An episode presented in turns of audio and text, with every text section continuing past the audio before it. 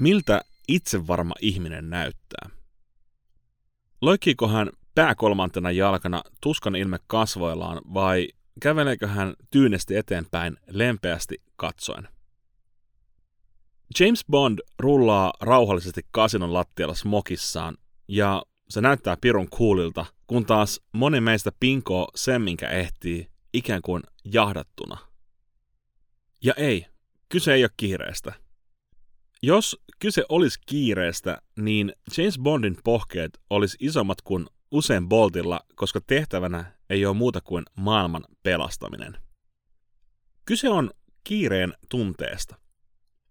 Kun me paahdetaan toimiston käytäviä ja näpytellään meiliä ja pikakahvia odotellessa, niin me luodaan itselle kiireen tunne.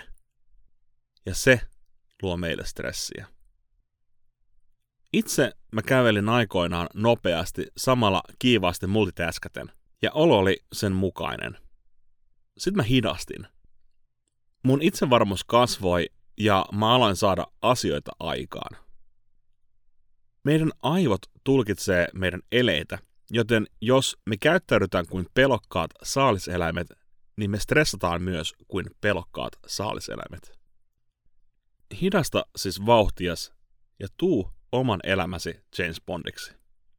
Rakkaudella, Mikael.